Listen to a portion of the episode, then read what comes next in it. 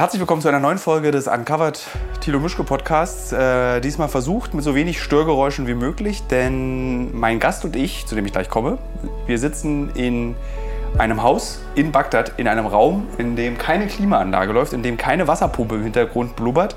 Es ist der leiseste Raum dieses Hauses, dieses Hauses. Und äh, wer ist mein Gast heute? Ich komme jetzt mal gleich zu dir, weil es ist auch schon spät und du hast heute ja. gearbeitet hier, nämlich in Bagdad. Wir sind bei einer Sicherheitsfirma den Namen kneife ich mir jetzt einfach mal, brauchen wir auch gar nicht weiter erwähnen jetzt hier in den weiteren Podcast. Dazu kommen wir dann in unserer Folge. Und mir gegenüber sitzt Hanu. Das ist sein Spitzname. Mehr werde ich auch nicht zu ihm verraten. Doch, ein bisschen was verrate ich zu ihm. Also keine Sorge, ich werde nicht da die Identität preisgeben, denn Alles gut. mein Gesprächspartner ja. möchte gerne äh, unerkannt bleiben. Ähm, warum, das wird er dann gleich erklären, warum ihm das wichtig ist. Und, aber ich will kurz beschreiben, wie Hanu aussieht. Er sieht aber allerdings so aus wie viele hier, deswegen fällt es gar nicht auf. Er ist riesengroß, er wiegt viel, er hat sehr viel Muskeln. Äh, wir haben ihn als Drehteam, wir sind ja hier gerade als Drehteam in Bagdad, äh, gewählt zum schönsten Mitarbeiter dieser Sicherheitsfirma.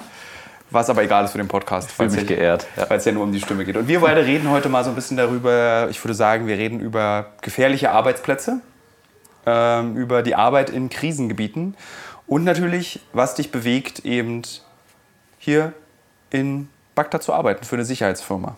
Okay, ich bin gespannt. Dann, was heißt denn der Blick? Weil der, die Person, die den Ton macht, guckt mich so kritisch an. Ich will nur sagen, dass ihr nicht zu viel über die Arbeit verratet, weil sonst muss man die Folge ja nicht mehr gucken. Ja, aber so viele hören den Podcast ja nicht. ähm, wie lange bist du jetzt hier in, im Irak? Also jetzt, das ist mein dritter Turn und ich bin jetzt schon, die dritte Woche hat jetzt angefangen. Die dritte Woche. Also du bist es eigentlich schon gewöhnt, du weißt genau, wie diese Abläufe sind. Genau. Du weißt, wann der, der Heimweh einsetzt und genau. all das, was passiert. Ja. Ich glaube, die brennendste Frage, die ja auch mir oft gestellt wird, ist, äh, warum machen wir sowas eigentlich? Also warum gehe ich als Thilo Mischke für Uncovered an gefährliche Orte und überlege auch davor natürlich dreimal, ja. aber ich mache es dann trotzdem. Und warum bist du zur Bundeswehr gegangen und arbeitest dann hier? Ja, das ist auch eine gute Frage, die mir dann auch oft gestellt wird, weil äh, jeder, der irgendwie in Westeuropa aufwächst, der muss sowas nicht machen. Aber dennoch ist ja, äh, das kannst du sicherlich auch bestätigen, irgendwo immer dieses Abenteuer, das sucht man dann irgendwie. Und manche sagen, hm, ich träume die ganze Zeit von dem Abenteuer. Und manche sagen, gut, ich möchte das, ich mache das einfach mal. Ja und schaue mir das wirklich mal vor Ort an. Für die meisten ist allerdings Abenteuer, wenn ich ganz ehrlich bin, wirklich so mit dem Zug von Bangkok nach Suratani fahren. Und das reicht dann auch als Abenteuer. Ich glaube, die Definition von Abenteuer, die wir beide haben, die könnte man uns auch als zynisch vorwerfen. Weil ich meine, wir erleben Abenteuer an Orten, an denen sehr viel Leid stattfindet. Und du und bist hier, um Leid zu verhindern, zum Beispiel. Richtig, und wir, wir riskieren ja dabei auch noch sehr viel. Also es ist ja nur noch äh, Abenteuer zu sehen, sondern auch äh, nicht nur irgendwie Strafen zu riskieren, sondern auch hier Leib und Leben. Ja. Und das ist ja dann nochmal ja, schon eine andere Stufe, je nach Definition, wie du schon Hast du auch dieses Gefühl hast. manchmal, dass es irgendwie, dass man, wenn man heimlich darüber nachdenkt, dass man sein Leben riskiert für dieses Abenteuer, ja. dass man so heimlich ganz tief drin dann sagt, irgendwie auch ganz schön cool. wenn ich, wenn ich sage, klar, der, der Beruf hat irgendwie einen Reiz auch natürlich. Auch die, dieses Gefährliche, das reizt auch total viele Menschen. Also alle meine Kollegen hier werden das irgendwie bestätigen. Die sind ja nicht äh, aus purem Spaß, sondern die, äh, der Reiz an dem Beruf, natürlich auch die Vergütung, aber äh, die suchen hier auch irgendwas. Ja. Und äh, ich bin schon der Meinung, dass man das, was man auch immer hier sucht, findet. Und äh, ja. Was hast du denn hier gesucht?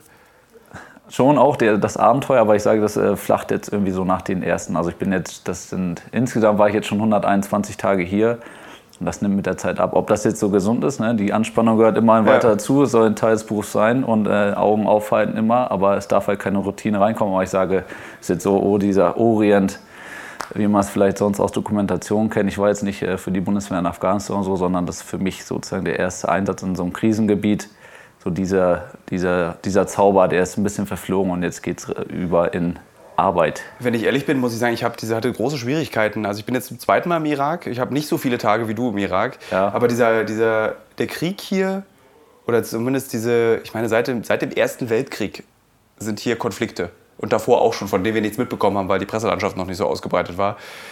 Man, so richtig Orient spürt man nicht. Es ist halt einfach alles abgefuckt. Also es ist alles kaputt So, die Städte sind kaputt, die Infrastruktur ist kaputt, die Menschen sind kaputt. Alle haben, jeder trägt so dieses so ein bisschen Misstrauen im Blick. Jeder hat so eigentlich so ein bisschen Angst. Wie geht's weiter? Wir haben uns vorhin darüber unterhalten ähm, über dieses auch dass du für jetzt lebst hier mhm. in diesen Ländern, dass du nicht für die Zukunft planst. Und das spürst du ja diesen Ländern an. Und ich meine, der Orient war früher ja irgendwas sowas mit so tausendjähriger Geschichte. Gerade hier in Mesopotamien sozusagen die Wiege des Lebens oder ja. Ursprung, die erste Kultur überhaupt.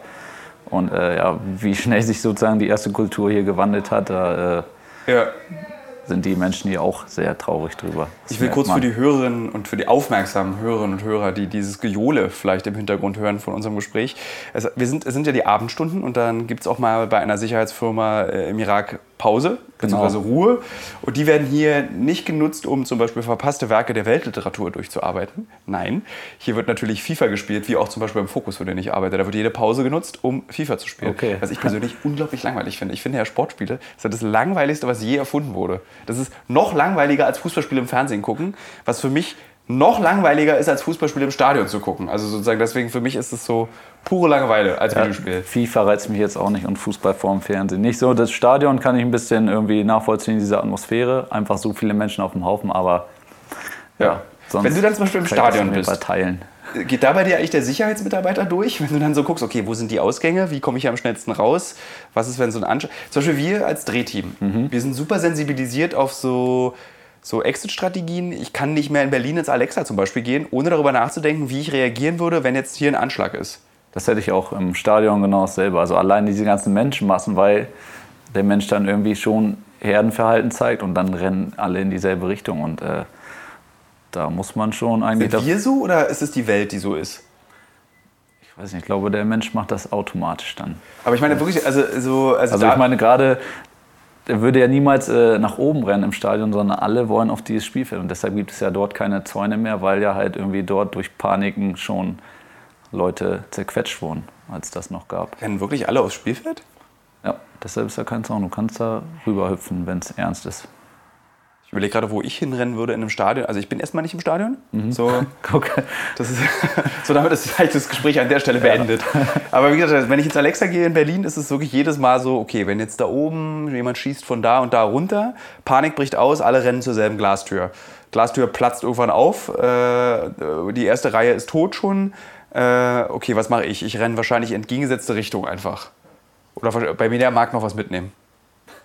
Das kann man ja auch so viel planen, aber so, äh, wenn jetzt zum Beispiel dein imaginärer Schütze jetzt irgendwie zwei Meter weiter rechts steht, kann sein, dass schon wieder alle. Äh, ich wahrscheinlich der Erste bin, genau. der tot ist. Also es ja. ist halt so, ist halt, was man hier halt können muss, dann improvisieren, planen, unter Stress noch einen kühlen Kopf bewahren. Ich frage mich gerade, ob das sehr praktisch wäre, mit dir befreundet zu sein und dann einfach immer mit dir Dinge machen. Weil wenn was passiert, du hast die medizinische Ausbildung, du weißt, wie man sich richtig verhält und ich bin ja fest davon überzeugt, dass jeder in diesem Haus in der Lage ist, aus äh, einer Gabel und einem Gummi ein Mordinstrument zu bauen, um sich selbst zu verteidigen. Also mein Umfeld sagt schon so, ja, die können sich schon, die wissen, wenn die mit mir irgendwo hingehen, dass sie sich so, sei es nicht, dass sie sich jetzt absolut sicher fühlen, sondern einfach so sich fallen lassen können, ja, der Hanu orientiert schon für uns mit und äh, was auch einfach mein Eigenanspruch, ich kann das nicht haben, wenn ich dann nicht, auch nicht die Richtung kenne, nicht weiß, wo ich bin. Du bist immer der, der samstags alle nach Hause fahren muss. immer. Und fürs Leben. Du bist sozusagen, bei dir ist immer Samstag 1 Uhr ist dein Leben in deinem Umfeld, weil alle sich auf dich verlassen. Wir müssen halt alle dann mit der U-Bahn fahren, weil ich dann äh, auch nicht mehr fahren darf wahrscheinlich. Aber dann passt du auf, ja. dass dann also ja. die Tür ordentlich zugeht, jeder sitzt, keiner auf S-Bahn surfen, irgendwie auf die Idee kommt. Nee, nee, du hältst die Leute zusammen. Genau. Risiko schon hier, aber nicht irgendwie so leichtfertigen, so, also so, sowas, das muss einfach nicht sein. Ja, aber das ist das, was wir im Leben ja machen als Beruf. Wir ja. sind sehr, also wir sind, wir sind ständige S-Bahn-Surfer eigentlich. Ja, sind wir. Also es ist schon unvernünftig, so was wir machen. Stimmt, ja, auf jeden Fall. Also am Ende ist es einfach, wenn du de facto, wir könnten auch in Berlin oder irgendwo in Deutschland arbeiten. Du könntest bei irgendeiner Bank arbeiten, ich könnte bei irgendeiner Zeitung, bei einer Lokalzeitung arbeiten und darüber reden, was passiert, wenn der, die Hasenshow, was ist, wer hat den ersten Platz in der Hasenzuchtshow belegt. Das könnten wir machen. Mhm. Und äh, aber wir machen es nicht.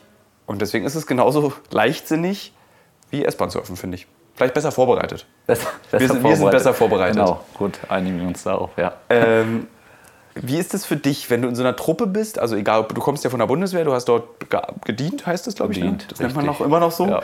Ähm, nicht sehr lange, aber lange genug, um eben dich zu qualifizieren, um hier zu arbeiten. Ich finde ja, die größte Schwierigkeit ist ja bei der Bundeswehr, was ich auch in Erfahrung gebracht habe, ist, du hast halt, wenn du zum Beispiel einen Beruf machst, also wenn du zum Beispiel für eine Zeitung arbeitest, dann sind alle irgendwie ähnlich. So, die haben alle dieselbe Grundausbildung, die haben alle diese ähnliche Erfahrung im Leben gemacht und machen den gleichen Beruf. Wenn du aber dann bei der Bundeswehr zum Beispiel bist, hast du das ja, das ist so unglaublich unterschiedlich. Du bist mit so vielen unterschiedlichen Menschen, die unterschiedliche Ansichten vom Leben haben, die unterschiedliche Bildungsgrade haben, die äh, wirklich sehr different sind. Wie kommst du damit zurecht? Lernt man das auch bei der Bundeswehr, dass man eben genau damit zurechtkommt? Und wie kommst du damit zurecht hier? Ja, das habe ich auch sehr an der Bundeswehr geschätzt, dass da halt eigentlich egal ist, wo du herkommst, wie du aussiehst, sondern nur, ne, was du zwischen den Ohren hast und halt körperlich drauf hast. Und da halt auch irgendwie, das war ich schon der Meinung, die Vorgesetzten da auch sehr objektiv drauf reagiert haben und nicht irgendwie äh, subjektiv, oh, wir kommen aus derselben Stadt oder derselbe Fußballverein, sondern äh, Ja. das auch angenommen haben. Und da bin ich auch ganz froh, dass das hier eigentlich schon weitergeführt wird. Natürlich sind wir hier auch mehr Dienstleister, also äh, Ja. ich jetzt klar sage, äh, ja, wir können äh, keine Dicken irgendwo hinstellen, weil es halt einfach dieser, dieser Schein, weil wir auch äh, die Firma verkaufen und halt auch für den äh, Auftraggeber dementsprechend aussehen müssen. Äh, da sage ich, muss, muss man hier ein wenig Abstriche machen. Ich konnte auch Aber schon, also ist es ist nicht mal dicke. ähnlich. Also auch wir, die, wir sind ja hier ist ja im Team, sind fast alle nicht dick. Äh, nicht mal dicke könnten hier, also nie- auch dünne könnten hier nicht arbeiten, weil ich jetzt schon mehrere Male gesehen habe, so für kleinere Vergehen im Haus müssen 50 Liegestütze gemacht werden. Daran würde ich ja schon scheitern. Das wäre einfach so, ich würde ankommen, würde wahrscheinlich sofort ein kleineres Vergehen machen, 50 Liegestütze, ich schaffe dann drei, vier und dann müsste ich wieder zurück. Weil das war's. Ja, die, die werden dann bestimmt in den Folgetagen nachgeholt und irgendwann äh, kannst du die. Kannst du's- kann ich es Ja. dann auch. Ähm, dieses. Ich will noch ein bisschen bei der Bundeswehr bleiben. Warum man sich entscheidet dafür, sowas zu machen. So, Okay. Du musst mir das. Ich, für, für mich, ich kann es nicht verstehen. Generell Soldat zu werden oder danach hier sowas zu machen? Beides eigentlich. Also Okay, dieses ja. so, ich kann's, für mich war das so, wie gesagt, ich war ein sehr renitenter Zivildienstleistender, Ja. weil ich gar nicht Zivildienst machen wollte. Bundeswehr stand überhaupt nicht zur Debatte. Ich habe mich im Kreiswehrersatzabend äh, angebrüllt mit dem, der mich da äh, gemustert hat und habe dann auch in diesem Test, wo du diese Tasten drücken musstest, Genau, ja. habe ich halt wirklich so also sowieso bop, bop, bop. habe aber lustigerweise durch zufälliges Drücken der Tasten immer noch genug Punkte bekommen. Und mit komplettem Vorgaukeln einer, ich habe ein kaputtes Knie, äh, mein Hoden hängt schief, äh, ähm, bin ich immer noch T3 geworden. Also trotz wirklich zufälligen Dingen, die ich da getan habe, T3. Was ist, wenn ich mich angestrengt hätte? Wäre ich dann T1 geworden? Ja, ich glaube, diese, diese äh, körperlichen Sachen, also ich bin zum Beispiel auch kein T1. Dann sagt die Bundeswehr, äh, Füße zu breit, ist halt schon. Ich sage, ja, dann sacke ich halt im Schnee nicht ein, aber sagen die, nee, es zählt nicht. aber, Du kann man, du, so man kann ist man, nicht T1, wenn man so breit, also Plattfüße. äh, oder Einlagen trägt, sowas ist dann schon. Äh, Okay, da ich auch T1 heißt ja, du bist für alle, alle äh, kannst für alles verwendet werden. Und ich Okay. habe halt, glaube ich, zwei Ausschlüsse gehabt. Wozu Aber braucht man denn nicht, schmale Füße? War nicht das, was ich machen wollte. Kampftaucher? möchte da jetzt, ich hatte dann, ich sage, kann ich das machen? Also darf ich zu den Fallschirmjägern? Ja, der Rest war dann auch für mich Nebensache. ja, wie kam es dazu? Ich habe mal, äh, Anfang der 2000er war das, äh, weiß nicht, Band of Brothers, so eine zehnteilige Serie. Die ich noch nicht Da geguckt habe, die alle so- loben. Genau, neun oder zehn war ich da, habe das gesehen, dann Soldaten springen aus dem Flugzeug, dachte ich, das ist ja... Das waren einfach starke Bilder. Das war auch so eigentlich so abends um 10 das durfte ich eigentlich noch gar nicht gucken. Und dann äh, Ja. hat sich das so eingebrannt und dann habe ich irgendwann geguckt, ja, ich wurde, es gab halt einfach noch Wehrdienst, ich wurde auch noch regulär gemustert, hatte mich auch um nichts gekümmert, also war klar, ich würde das dann, Ja. Schaue mir das schon an, weil ich da auch immer viel Lust auf Sport hatte und dachte ich, gut, da wird man nochmal richtig gefordert. Dann war ich schon freiwillig Wehrdienstleistender, dreifache äh, an Kohle, dachte ich, gut, gehe ich Ja. trotzdem, weil ich immer noch keine Alternative hatte und dann äh, ging das so weiter, bis ich gesagt habe, reicht erstmal mit der Bundeswehr. Ja. Ich möchte mich auch noch mal außerhalb irgendwie äh, da noch Umsehen. mal richtig, richtig. Was lernen wir aus der Geschichte, die du uns gerade erzählt hast? Äh, Passt bitte auf, was ihr euren Kindern im Fernsehen zeigt. Also wenn wahrscheinlich du als Zehnjähriger geguckt hättest, Bauer sucht Frau, wärst du vielleicht Bauer geworden. Ja, das war noch, glaube ich, bevor ich zehn äh, war, wollte ich das noch werden, aber äh, Okay. fand ich die Maschinen so cool. Ja. Traktor, jetzt ins Flugzeug, aus dem du rausspringen möchtest. Äh, aber trotzdem, ich verstehe es immer noch nicht. Du guckst eine Fernsehserie aus den USA, und entscheidest dich dann, dein Leben aufs Spiel zu setzen für Gehalt. Das war jetzt, warum ich unbedingt explizit zu den Fallschirmjägern wollte. Bundeswehr war für mich klar, also, äh, also ich sag mal grob, nichts ist irgendwie umsonst. Ich sage, ich durfte hier 13 Jahre in Deutschland umsonst zur Schule gehen. Äh, da möchte ich das Land auch, wenn man es so salopp sagt, auch im Krieg verteidigen. Äh, da leben meine Eltern, meine Familie und äh, ja. dann äh, sollte es wirklich Satz. mal dazu kommen, ja. dann äh, bin ich da auch bereit für. Das ist echt, also, es ist, ist, ein krasser Satz, dass man, also, weil ich, ich, kann, ich kann dich ja sehen, während du ja. diesen Satz sagst, die Hörer und Hörerinnen können dich jetzt gerade nicht sehen. Man sieht in deinem Gesicht, das sagst du vollster Überzeugung. Das ist so, da ist kein Zweifel in deiner Stimme, auch in deinem Blick nicht. Du sagst, wenn es soweit kommt, würde ich dieses Land verteidigen. Ist das so, hast du das von der Familie mitbekommen oder hast du das auch bei der Bundeswehr gelernt oder war dir das sogar, also diese Dankbarkeit für Schule, ja. das ist schon auch eher ungewöhnlich, weil die meisten Schüler hassen die Schule, wenn sie in der ja. Schule sind. Das ja, das war mir da schon klar. Also ich, hab, ich wusste schon direkt, oh, halbtags, ich gehe freiwillig hin, ich gehe dahin, mir erzählt jemand was, ob ich das annehme oder nicht, ist sogar mir noch freigestellt. Wenn ich es nicht annehme, muss ich wahrscheinlich sogar noch ein Jahr länger zur Schule gehen. Aber das ist, was bei mir passiert ist. und äh, das war mir klar, das ist... Äh, irgendwie war mir das schon als Jugendlicher klar, das, das ist ja auch ein immenser Aufwand, die, der, den die Gesellschaft dafür trägt. Also es kostet einen Haufen Kohle und äh, in anderen Ländern geben da die Eltern eine Menge Geld für aus, dass die Kinder eine vernünftige Ausbildung kriegen. Und da war ich äh, froh, dass das bei uns nicht so war. Und, äh, sehr ungewöhnlich. Muss ja. ich einfach jetzt nochmal betonen, das ist wirklich sehr ungewöhnlich. Und ja, äh, dann ist da bestimmt jeder hier, der hier ist, hat irgendwie so einen großen Beschützerinstinkt. Ja. Also ihr könntet ihr gut ein Tierheim leiten oder einen Kindergarten oder zur Bundeswehr gehen? Ich glaube, Kindergarten, also die, äh, viele Offiziere sind immer äh, studierte Pädagogen. Ich Wirklich? glaube, die könnten auch gut einen Kindergarten leiten. Ja. äh, sozusagen, du würdest dein Vaterland verteidigen, weil du eine gute Ausbildung genossen hast, ein tolles Leben hattest und hast. Also es ist ja so, dass es in Deutschland uns eigentlich... Richtig. Also ohne Abstrich, nicht genau. eigentlich. Es geht uns in Deutschland sehr, sehr gut. Die Werte der Gesellschaft teile ich. Ähm, ja, diese, die Freiheiten, die wir haben, und das sieht man hier auch, das haben nicht alle Menschen und da bin ich schon Keiner, sehr. Ganz wenig. Richtig, da bin ich sehr, sehr äh, glücklich, dass ich so aufgewachsen, aufwachsen durfte. Wäre ich jetzt hier geboren, dann wäre das Leben komplett anders verlaufen. Das ja. kann man. Dann hättest du jetzt eine ganz tolle Frisur, weil heute hast du nämlich eine sehr hässliche Frisur bekommen, Richtig. muss man auch noch mal sagen. Genau. Äh, da hättest du auf jeden Fall, weil mir ist nämlich aufgefallen, als wir heute durch Bagdad spaziert sind, so die Iraker, also die irakischen Männer, haben schon ziemlich imposante Frisuren. Also ja. da wird sehr viel Zeit und Kraft in Frisuren investiert und ich bin sehr, sehr neidisch auch um diese Haarstruktur. Das ist so, hätte ich auch gerne. Also jetzt vielleicht nicht diese 60er Jahre äh, Hilly, nee, wie heißt das, äh, Rockabilly-Tolle, sondern, aber die Haare würden mir einfach schon gut gefallen. Aber wir waren ja heute zusammen beide, also du zum ersten Mal eigentlich zivil nach 121 Tagen in Bagdad. Genau, ja. Wie hast du die Stadt für dich so wahrgenommen? Schon sehr lebendig. Also unter der Woche ist noch mal deutlich mehr los. Wir waren jetzt nach dem äh, Freitagsgebet waren wir unterwegs. Da gehen dann irgendwann die Leute wieder alle auf die Straße davor, treffen sich wirklich in der Moschee ist so der Treffpunkt, treffen sich alle zum Freitagsgebet. Ja, hektisch, auf ja, jeden Fall. Drei Unfälle, drei genau. glaube ich, erlebt in den 20 Minuten. Ziemlich schnell geknallt, ja. ja. Und äh, Verkehr, man merkt keine öffentliche, keine U-Bahn, keine S-Bahn, so wie man das bei uns kennt. Das verstopft die Straßen halt nochmal deutlicher. Und ja, es ist, äh, die treffen sich ja schon viel auf den Straßen. Also man sieht, die sitzen irgendwo, ja. treffen sich, versammeln, versammeln sich. Viele kleine Läden. Und äh, ich kann das natürlich, ich habe ich war zwar, bin zwar sonst nicht auf der Straße unterwegs, aber ich kann ja aus dem Fahrzeug rausgucken und sehe das ja. Es war jetzt nicht komplett was Neues, aber es sieht schon wieder sehr, sehr westlich aus. Sie haben viele Leuchtreklamen, habt ihr gesehen. Ja. Riesen Samsung-Werbung da.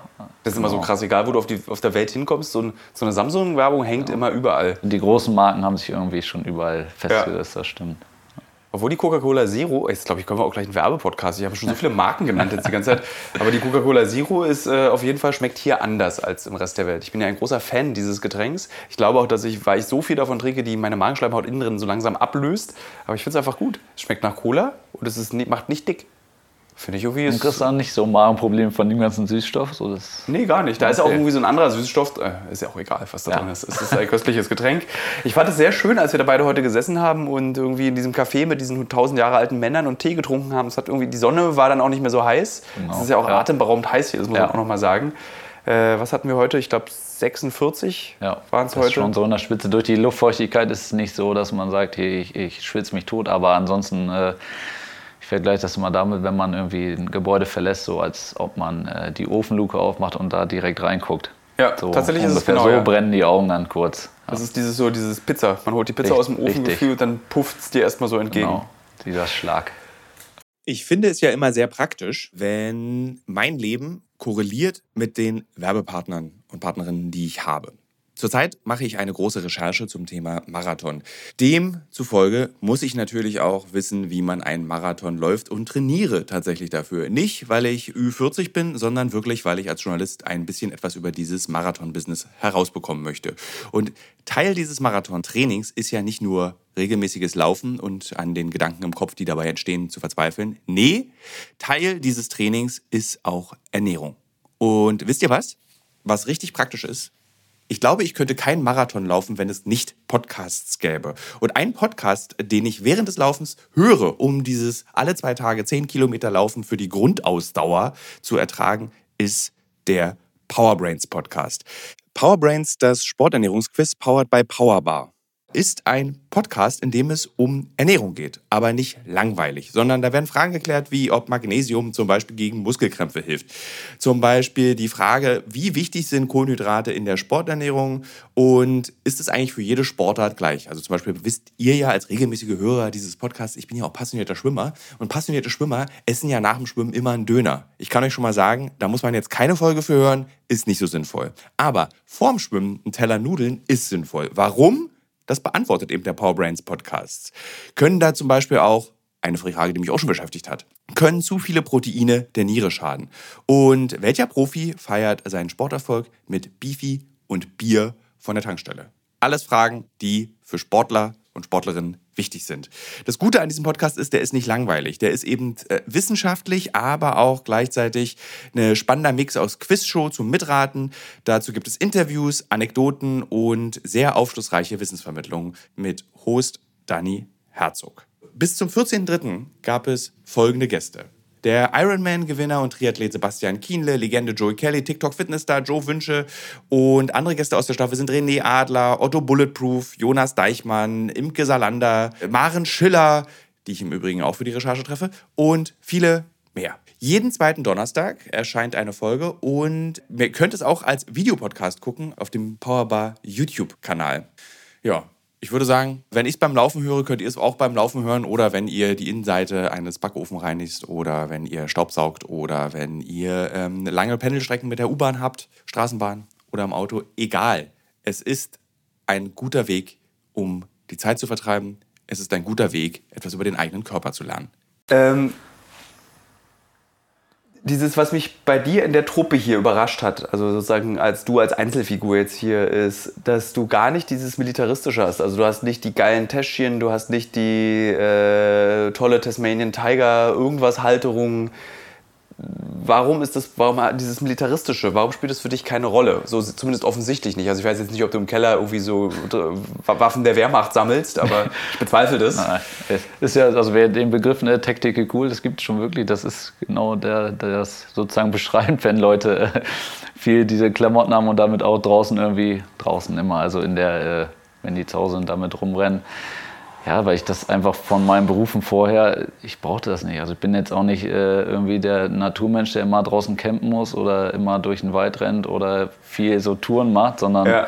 das ist hier für mich Beruf. Da weiß ich, dass ich körperlich fit sein muss, dass ich äh, so eine Tour auch aushalten würde, aber irgendwie äh, freiwillig. Ich habe das auch mal verglichen während der Bundeswehrzeit, wenn irgendwie hier Leute so diese Schlammläufe machen Ja, und dafür äh, Geld bezahlen, sage ich, nee, äh, ich hier weiß, was du meinst, Genau, ja. hier Tough Mudder und Mm, Tough Mudder, Fisherman's Friend und wie der Kram heißt. Äh, ich sage, ja, da habe ich Geld für gekriegt, dass ich unter der Woche da durch Matsche gelaufen bin. Da sage ich, nee, das... Äh, Ja, dieses Tough Mudder hat sich wirklich mir auch noch nicht. so richtig erschlossen. So militärischer Drill für 40 Euro oder sowas ist das Ja. ja dann so. Hm, wer es möchte, okay. extra kalt alles. Ja. Also du hast es gar nicht. Dieses so, weil das hatte ich immer das Gefühl, dass eigentlich so jeder bei der Bundeswehr bekommst du eben so dieses Militärische mit und die Liebe für dieses Militärische, weil jeder andere hier ist ja schon so ein Fan davon. Also man kann sich hier sehr ausführlich über Schlachten, Schlachtverläufe, egal welcher Krieg, wirklich ausführlichst kann man sich darüber unterhalten. Das ist bei dir wahrscheinlich dann nicht so. Ich hatte auch Leistungsdrucksgeschichte, fand ich auch immer interessant, aber auch einfach um die, also ohne Geschichte kannst du halt die momentane Politik, Wirtschaft und so weiter nicht verstehen. Aber Ja. jetzt ich, dass ich mich irgendwie daran äh, so stark aufhänge. Ich lebe im Hier und Jetzt. Es ist schön, dass ich weiß, was da passiert ist, aber äh, Ja. welche Waffen mit welchem Kaliber da jetzt verwendet wurden, das bringt mich da jetzt auch nicht voran. Ähm, warum ist es aber so, dass eigentlich äh, viele bei der Bundeswehr, ich, will- ich, will, ich, ich betone jetzt nochmal für die Hörer und Hörerinnen, die jetzt zuhören und äh, sich gleich aufregen über meine Frage, die ich stelle, aber ich meine es nicht so drastisch. Aber warum hast du viel dieses Deutschtümelige, dieses so, ich bin stolz, äh, mein Vaterland, dieses so immer, wa- was immer so ein bisschen vorbeischrammt, schon so an diesem, naja, ich will es jetzt auf gar keinen Fall rechte Ecke nennen, aber man Nein. könnte es missverstehen auf jeden Fall. Also ich habe auch hier gelernt, so auch bei der Bundeswehr in Mali, bei dem Einsatz schon, okay, es sind natürlich nicht alles irgendwie rechte Leute, die nur zur Bundeswehr gehen und es geil finden zu schießen und fürs Vaterland zu sterben. Aber warum hat man das oft? Warum sammelt sich das da, dass du dieses eben. Es klingt manchmal komisch, was gesagt wird. Es klingt so wie, ha, hätte man vielleicht auch anders formulieren können. Er ist auch halt viel so aus der Tradition dann, denke ich mal, auch gewachsen. Also äh, Militär früher, Militär heute, da wird irgendwie noch viel übernommen. So hatte ich immer den Eindruck. Also es war dann auch immer schon schwierig, hm, ist das noch erlaubt, ist das verboten, sei es irgendwie Zeitungsausschnitte von früher. Ähm, ja, viele sagen halt ähm, Tradition, Identität. Ich denke, das ist Ja. ein großer Punkt.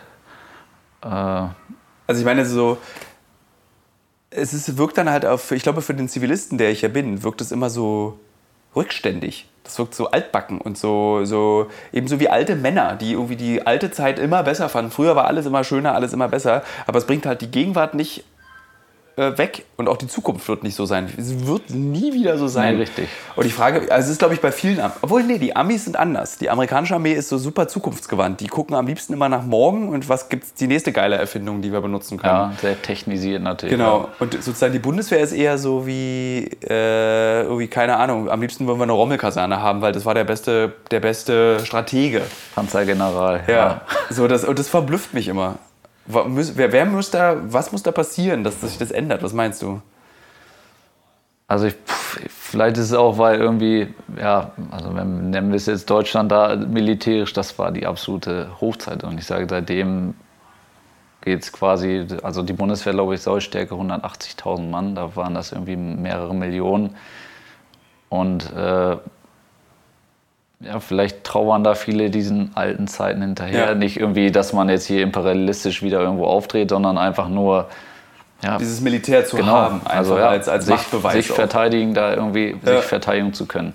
Auch wenn das einfach nicht mehr zeitgemäß ist, ja, man ich auch. braucht, man braucht Also, keine Armeen mehr mit so vielen Menschen. Ich glaube, Ich ist die so. größte Armee der Welt ist, glaube ich, Nordkorea, USA. nee, ich bin der Meinung, Chinesen die haben ungefähr zwei Millionen, die Chinesen USA hat schon fast hat eine Million, die Russen auch so circa. Also Das sind Aber in Nordkorea so ist ja jeder, jeder Mann automatisch Angehöriger des Militärs. Jetzt müsste man mal wissen, wie viele Einwohner Nordkorea aus dem Kopf hat, aber auf jeden Fall schon ein paar Millionen. Also so, sie haben zwar viele Mitglieder, aber glaube ich jetzt nicht die stärkste Armee. Nein, Ja, nein, nee. auch so. Ausrüstung gibt da schon dann den Ausschlag. Ja. Ja. 121 Tage hier. Was macht man 121 Tage im Irak, wenn man nicht gerade arbeitet? Also du bist natürlich, wenn du hier bist, 24 Stunden, sieben Tage die Woche im Arbeitseinsatz. Genau. Aber wie wird man nicht bekloppt hier? Wir sind immer abrufbereit. Ja, wir haben Gott sei Dank äh, Internet. äh, Netflix funktioniert auch hier, was ich jetzt gemerkt habe. Andere Dienste leider nicht. Ja? Die funktionieren leider nur in der Dachregion. Ja? Äh, Ach ja, ich dachte da gerade, du meinst YouPorn oder sowas. Weil nein. YouPorn geht, glaube ich, im Irak auch nicht. Äh, ich meinte jetzt gerade mal, dann kann ich es auch, wenn ich einmal äh, Netflix sage, ja, Sky Go geht hier, das Ticket geht hier Ah leider ja, nicht. okay. Hättest du Tschernobyl gucken können. Habe ich noch am, am Flughafen noch zu Ende geguckt, aber äh, Wie fandest du es? War schon krass. Also einfach diese, diese äh, Atomenergie ist ja eigentlich nicht greifbar, nicht sichtbar. Und da finde ich, wurde das ziemlich gut deutlich gemacht, wie äh, zerstörerisch diese Strahlen sind. Nur der Soundtrack, ne? Das hat alles der Soundtrack, dieses Bubbern und Wummern und du hattest dann so. Das einfach so rüberzubringen. Ja. Ja, fand ich auch sehr gut, hat mir sehr gut gefallen. Also jetzt auch nochmal für Sky. Äh, der nächste Werbepartner hier, äh, Tilo von Pro7, sagt, guckt euch Tschernobyl an. Das ist eine interessante Serie, die historisch allerdings, weil ich habe mir diese Serie angeguckt mit einem Mann, der in einem Kernkraftwerk gearbeitet hat, sehr lange. Und äh, der ist eigentlich ausgerastet. Also der, nicht ausgerastet, stimmt nicht. Aber der hat gesagt, viele Dinge, die dort so gezeigt wurden, sind halt reine dramaturgische Übertreibungen. Also zum Beispiel, er meinte, diese Feuerwehr in Pripyat, wer da Feuerwehrmann war und dann zu einem Einsatz in einem Kernkraftwerk gerufen wird, der wundert sich nicht, warum da Graphit liegt, weil das sind natürlich speziell ausgebildete die wissen das Feuerwehrmänner. Gott sei Dank, okay. Genau, die machen dann nicht, gucken, gucken sich das nicht an und sagen so, huch, oh. Genau, fällt da fast die Hand ab. Ja, da dachte Ja, ich auch, also- oh, wenn das wirklich so war, die so ahnungslos dahin zu schicken, das Also es sind natürlich. Feuerwehrleute Ja. gestorben dabei, aber weil sie aber eben auch diesen Auftrag hatten, wenn das passiert, das ist so wie ein Soldat eigentlich. Also sozusagen, wenn, wenn du stirbst beim Einsatz, dann ist es Teil deines Arbeitsauftrags. Also nicht, dass du es musst, aber das gehört dann eben dazu. Und ich glaube, dass die Feuerwehrleute von Pripyat das gleiche. Ah, das ist immer das Schöne am Podcast, dass man so von Bagdad nach Pripyat. Total abschweift, ja. Ja. Finde ich auch.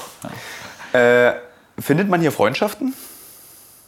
Ja, sollte man auch, finde ich. Also, richtig echte Freundschaften. Ja, wer jetzt hier sagt, ich möchte hier irgendwie nur, ich bin hier quasi auf Montage und äh, kann mich hier irgendwie zurückziehen, kannst du ja nicht. Hast du ja gesehen, wir sind platzmäßig auch begrenzt. Äh, wir sind immer mit mehreren Leuten auf einem Zimmer.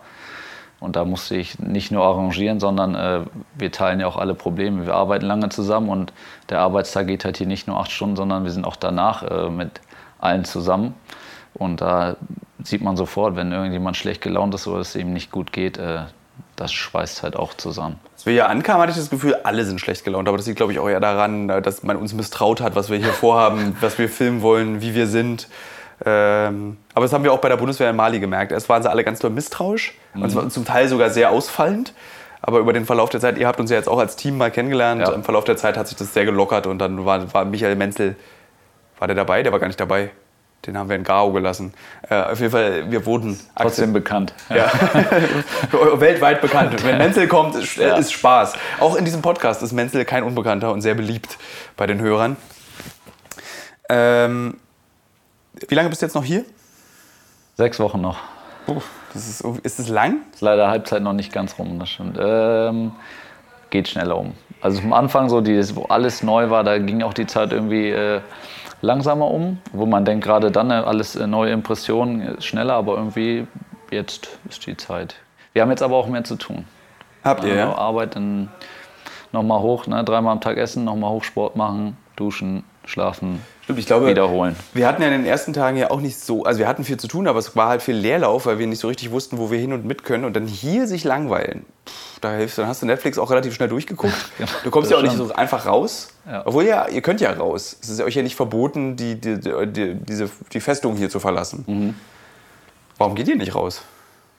Ja, wir haben hier auch nur unsere paar, paar äh, Spots, wo wir hingehen. Dann gehst du einkaufen, was Also essen. ich will das mal verraten, das ist ungefähr Fußmarsch drei Minuten von hier. Genau. Da geht ihr einkaufen. Daneben ist das Restaurant, das ihr geht, nehme ich mal an. Das ist alles Babylon Center. Center für alles. Friseur, Restaurant, Imbiss, äh, Nahrungsmittel einkaufen und nochmal so Art hier, ja, so ein Mini-Baumarkt, da kannst du irgendwie nochmal, wenn du einen Spiegel brauchst, ich hatte zum Beispiel letztes Jahr keinen Spiegel, musste ich mir da nochmal einen holen. Okay. So Kleinigkeiten, wo es dann dran scheitert. Werkzeuge. Ich glaube, und wenn ihr es mal so richtig krachen lassen wollt, dann trinkt ihr so zweimal Monster Energy Drink, um die nächste Marke zu nennen. Trinkt ihr davon zwei einfach hintereinander und das ist dann eu so der, der ja, Hype. Ja, das, so, so ist die Party, genau. Weil ihr dürft ja, glaube ich, keinen Alkohol trinken. Das genau, gibt es ja auch nicht hier. Also gibt es, klar, gibt es auf jeden Fall. Aber es gibt es, glaube ich, nicht so leicht zugänglich. Wodka Energy Party ohne Wodka, ja. Ja, äh, sehr viel Energy dann auf jeden Fall. Was ganz schade ist, also wir haben sausen lassen jetzt für diesen Podcast heute Abend, wäre eine Party gewesen in einem Hotel. Da wäre ich eigentlich sehr gerne hingegangen, aber wir haben sie sausen lassen. Darf man dann auf solchen Partys trinken? Dürftet ihr dann mal so, so ausfallen und, also vielleicht jetzt nicht ausfallend, aber auch mal betrunken sein? Oder ist es einfach grundsätzlich in der Dienstzeit verboten? Ist Okay, nicht- ist jetzt hat verboten. bei FIFA jemand ein Tor geschossen. Ja, ist verboten, aber wenn's, äh, wenn wir da angerufen werden, wir müssen los, wir müssen fahren, Ja. dann äh, kann nicht sein, dass da direkt drei, vier Leute ausfallen. Ist auch gegenüber der anderen, den anderen ist ja halt auch so ein Sicherheitspunkt schon. Stimmt. Weil die wären ja gar nicht einsatzbereit, dürftest du ja nicht mitnehmen. Solltest du nicht mitnehmen. Schön, es passiert irgendwas und dann bist du besoffen und musst irgendwie so ein Bein abbinden besoffen und hast dann irgendwie nur einen Finger abgebunden. Und betrunken und Waffen, das ist auch immer schlecht. Habe ich gehört. Ich glaube, dass wahrscheinlich 90 Prozent der Waffenunfälle in den USA genau diese Kombination Genau, dann kommt hier, ich zeig dir mal was und dann. Peng. Ja, Oder die letzten 5 Prozent sind Kinder, die die Waffen im Schrank finden. genau. Auch sehr beliebt. Was muss man eigentlich alles können? Also sozusagen, du bist äh, Fallschirmjäger. Das, äh, das, da hast, hast du schon viel gelernt. Heißt es Fallschirmjäger? Heißt Ja. es? ja. ja. Ich will immer Fallschirmspringer sagen, aber Fallschirm... Jetzt können die nicht mal ein bisschen ruhiger sein. äh, Da Äh, zerbrechen dann die Freundschaften wieder, die äh, mühsam aufgebaut werden, zerbrechen dann beim FIFA-Spielen wieder. Das ist, das ist auch, glaube ich, international. Das ist, egal, wo du es spielst, daran zerbrechen Freundschaften. Ja, FIFA ist das Mensch ärger dich nicht, der Gegenwart dann einfach so. Oder der Hass, Hass beim Spielen. Deshalb spiele ich das auch nicht, das konnte ich, äh, mochte also, ich nicht. als Fallschirmjäger, da kannst, du kannst aus Flugzeugen springen, Ja. du kannst Fallschirme öffnen. Wir sind, äh, ich bin ein Automatikspringer. Was ist denn das? Heißt, äh, wir hängen uns ein Und mein Gewicht, wenn ich das Flugzeug verlasse, zieht mein Gewicht quasi den Schirm heraus. Das müsst ihr euch sonst nochmal. Das kenne ich aus dem Film. Genau. Und so Ja. wird das auch immer noch gemacht, weil du so möglichst viele äh, Personen möglichst schnell aus dem Flugzeug bekommst. Die Okay. ist auch nicht hoch, wir, aus 400 Metern springen wir ab. Und die ist irgendwie äh, aus 10.000 Meter Freifall. Haben wir auch Leute hier, die das gemacht haben, was ist dann schon in der Bundeswehr eine spezialisierte Ausbildung. 400 Meter ist nicht hoch, das ist genau 397 Meter höher als Überlebensmöglichkeit. Also sozusagen drei Meter würde ich dir zutrauen, überlebt man im Freien. Also ich finde 400 Meter schon recht hoch. Ich habe immer aber die 400 Meter, wenn der Schirm dann nicht aufgeht, wenn ich rausspringe, sind die 400 Meter wieder ziemlich niedrig. Da Ja. muss ich schon entscheiden. Das die Passiert Sicherung das oft? Nein. Also weil es ist ja so, wenn es dann so, ich stelle mir das so ein bisschen so vor wie so eine Hühnerbatterie, dass dann irgendwie auch mal ein Produktionsfehler dazu führt oder Es gibt dann mal, ich glaube, er ist wahrscheinlich, hatte ich auch Gott sei Dank nicht, aber gibt es auch die wildesten Videos bei YouTube, dass äh, der Schirm nicht aufgeht und einer hängt noch an dem Flugzeug und wird hinterhergezogen. äh, Ja. wie kommt man dann da wieder rein? Die ziehen dich dann wieder rein. aber ich glaube, danach hast du dann keine Lust mehr, das nochmal zu machen. Das glaube ich auch. 400 Also du, du lernst, also, also das sind diese Aufnahmen, wenn dann irgendwie sowas ihr, also ne, wir spielen jetzt mal kurz D-Day, bleiben wir doch in diesem äh, militaristischen Ding. Dann seid ihr die, die hinter die Linie fliegen. Dann springt ihr zu 1000 Star aus 70 Flugzeugen raus Ja. und ihr müsst dann die Unterstützung leisten für die, die von der anderen Seite kommen. Genau, wir haben da, kriegen dann schon unseren Auftrag. Das wird ja alles vorher gesagt und dann äh, gibt es das. Ähm, so, das kannst du. Das ist jetzt natürlich hier nicht so groß von Nutzen. Nee. Bei So, generell kann man sich fragen, warum äh, Deutschland mit einer Verteidigungsarmee Fallschirmjäger braucht. Für Flugshows. Wie verteidige ich, also wo setze ich die ein, wenn ich verteidige? Bei Ja, Flugshows. Das, was ich sage. Ja, genau. Formationsspringen bei Flugshows. Ja. Stimmt eigentlich. Also was, was, du, die Frage wirst du haben wir gestellt haben und die wirst du dir selber gestellt haben. Was ist deine Antwort darauf? Ähm, haben wir auch keine gefunden. Habe ich auch noch keine offizielle Stellung, äh, Stellungnahme irgendwo mal gefunden. Warum gibt es sicherlich? Ich würde sagen, Hoffe ich, ich manche, ja- manche Kreise in der Bundeswehr würden sagen, es ist die Vorbereitung für Tag X. um es mal ganz drastisch zu sagen. Hoffentlich mache ich mir damit nicht so viele Feinde, aber ich glaube, die hören auch nicht diesen Podcast. Egal. Ähm, also das, das kannst du, was, das kannst du, das wird hier nicht gebraucht. Was kannst du noch, was hier gebraucht wird? Ich bin körperlich fit, na, gerade bei dem Wetter, auch wenn es mal irgendwie äh, heißt, Schutzperson rausziehen, brauchst du schon ein bisschen Kraft. Äh, und ansonsten ist eigentlich mehr die Kopfarbeit. Ne? Wach sein, instinktiv zu handeln, stressresistent, Organisationstalent, improvisieren können und dabei immer noch sogar freundlich, weil wir äh, größtenteils Dienstleister sind. Ja. Also wir nehmen quasi 10% aus der Bundeswehr raus, die Fähigkeiten, die man dort hat. Die sind essentiell, keine Frage, aber der Rest ist dann halt äh, eher ein Dienstleistungs... Und diese ganzen medizinischen Geschichten und dieses Spezialwissen, was du für den Irak haben musst, über wie ist es im Nahen Osten zu handhaben, wie sind manche Menschen, die auf dich zulaufen, ist jetzt das Allah Wakbar, was gerufen wird, nur Gruß oder ist es jetzt ein terroristischer Angriff oder also wo kommt das ganze Wissen Das her? sagen die ja schon in ihren Gebeten schon ziemlich oft. Also da habe ich jetzt nicht mehr Angst, wenn das einer ruft, weil sonst müsste man hier durchgehend in Angst leben. Äh, Aber das musst Wir du machen- wissen. wir machen ich glaube, das musst du wissen, weil, ich Ja. Weil alle haben geguckt, wie heißt diese, wie heißt diese Sendung mit Claire Danes, äh, diese Homeland. Homeland, genau. Alle haben Homeland geguckt und ähm, denken, jedes Allah Akbar ist ein terroristischer Angriff. Ich meine, ich glaube, das weißt du dann, dass es eben ganz oft gesagt wird. Ja, das äh, wurde uns hier vor Ort, also wir, du kriegst hier auf jeden Fall nochmal eine Ausbildung, sonst können die dich natürlich hier auch nicht rausschicken. Das ist für uns selber zu riskant, für das Team und äh, für den Klienten auch. Ja. Kannst du gut verbinden? Äh, auf jeden Fall. Was hast du über den Iraker gelernt in den 121 Tagen? Also wie ist der, der Iraker oder die Irakerin? Du, es gibt hier einen irakischen Koch. Äh, wie sind die so? Die sind eigentlich, also ihr habt ja auch das Arbeitspensum von denen gesehen, die sind eigentlich auch immer da. Nur, dass Ja. die nicht diesen Monat Freizeit haben wie wir, sondern die ziehen hier voll durch. Auf jeden Fall äh, schon diszipliniert. Die wissen aber auch, glaube ich, für was sie das machen. Die werden, denke ich, auch gut bezahlt. Die haben Familie, also äh, da ist genug Antrieb von denen vorhanden. Sind sehr, sehr gastfreundschaftlich. Also wir werden dann auch überall reingebeten, kriegen was zu trinken, äh, zu essen. Datteln. Jeder würde hier mit dir teilen, wenn du nichts zu trinken hast, dann kannst du zu jedem Soldaten gehen und die hier die Straßensperren bewachen. Äh, Ja, da wirst du versorgt. das ist irgendwie schön. Ja. Also wir haben diese, diese, diese irakische Gastfreundschaft, Ja. haben wir auch schon öfter erlebt. Und mich beeindruckt es, dass es gibt ja eigentlich nicht viel hier, aber diese, wenn du mit ihnen isst, hast du immer das Gefühl, es ist so, so Milch und Honig, Land des Milch, also Überfluss. Und da sind die auch total stolz drauf, dass du irgendwie halt in, in deren Haus kommst und die dir das auch mal zeigen können, wie die leben. Ja. Und äh, dass du auch da absolut nichts zu befürchten hast. Also das, da legen die halt natürlich auch großen Wert drauf. Also das wäre halt für die auch, äh, ähm, das würde ich total schlimm finden, wenn dir jetzt da was passiert. Also da fühlen die sich dann auch für dich verantwortlich. Ja. Obwohl wir halt Sicherheitsleute sind und das eigentlich unser Geschäft ist, aber da sagen die hier und du musst, äh, probierst alles aus Höflichkeit, esse ich da auch immer alles. Ein paar Sachen sage ich, hm, Hast du die Leber schon gegessen? ich jetzt Wir hatten vor zwei. Tagen Leber, sehr viel Leber. Mir wurde immer wieder neue Leber auf den Teller gelegt. Also ich mag ja Leber, aber nach so, nach so zwölf Stück ist mir dann auch schlecht. da bin ich auch nicht so der Fan. Aber würde ich äh, essen, kauen, Ja. runterschlucken. Äh, was ich auch sehr besonders finde, dieses so, wenn du, wenn du die von außen sieht, eigentlich Bagdad super hässlich aus, aber wenn du dann immer in so ein Haus reinkommst, hast du echt das Gefühl, so äh, top-notch. Also ich würde es mir nicht so einrichten, mein Haus. Also ich würde, brauche halt einfach nicht so eine Couchlandschaft für 70 Leute in meinem Wohnzimmer. Aber es ist einfach krass gemütlich. Es ist so richtig modern eigentlich, aber von außen immer so, so äh, schon kaputt. Ja, das stimmt. Das ist ein bisschen so Außending immer ein bisschen ramponiert und mitgenommen aus. Ja. Auch so der Putz wird ja irgendwie nur so dran gesprüht.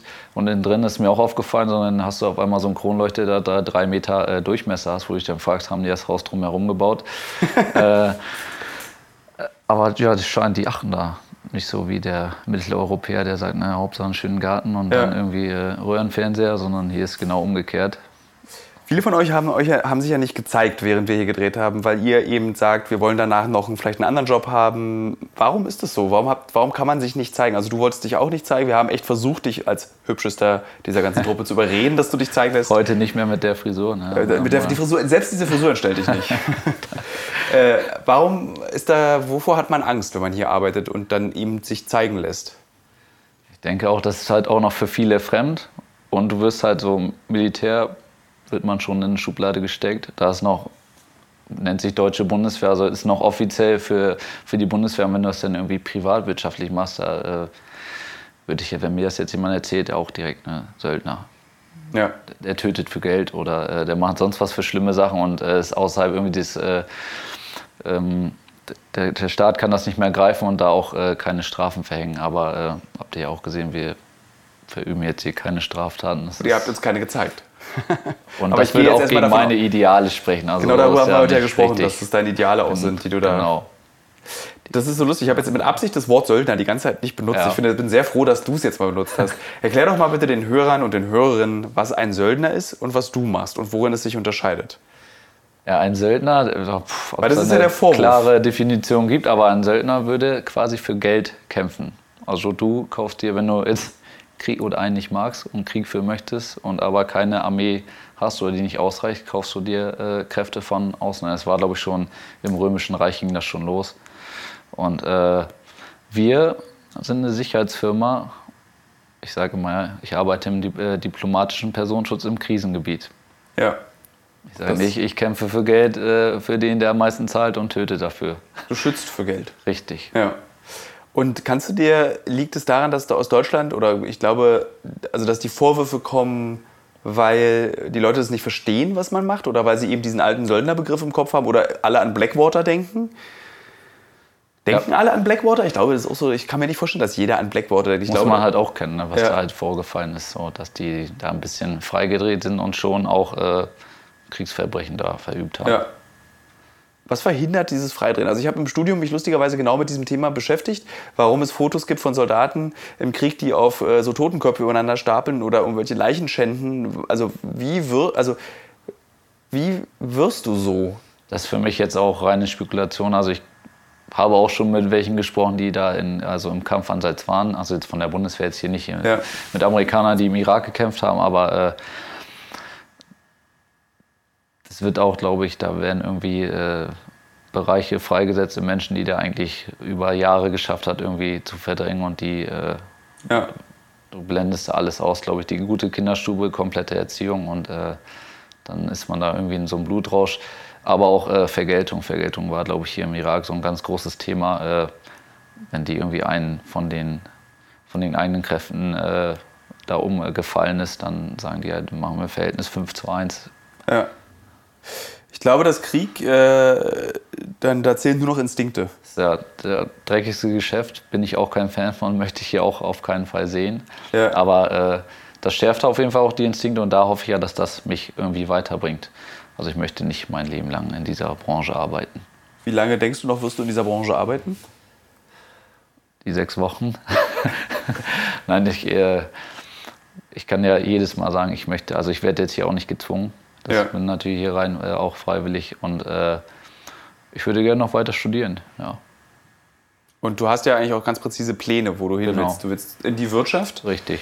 Weil du hast, das war, als wir das erste Mal uns unterhalten haben, da warst du so krass. Da hast du mir erklärt, warum du in die Wirtschaft willst. Und da, hast, da, haben dann, da war so viel Begeisterung dahinter, Ja. dieses rauszubekommen.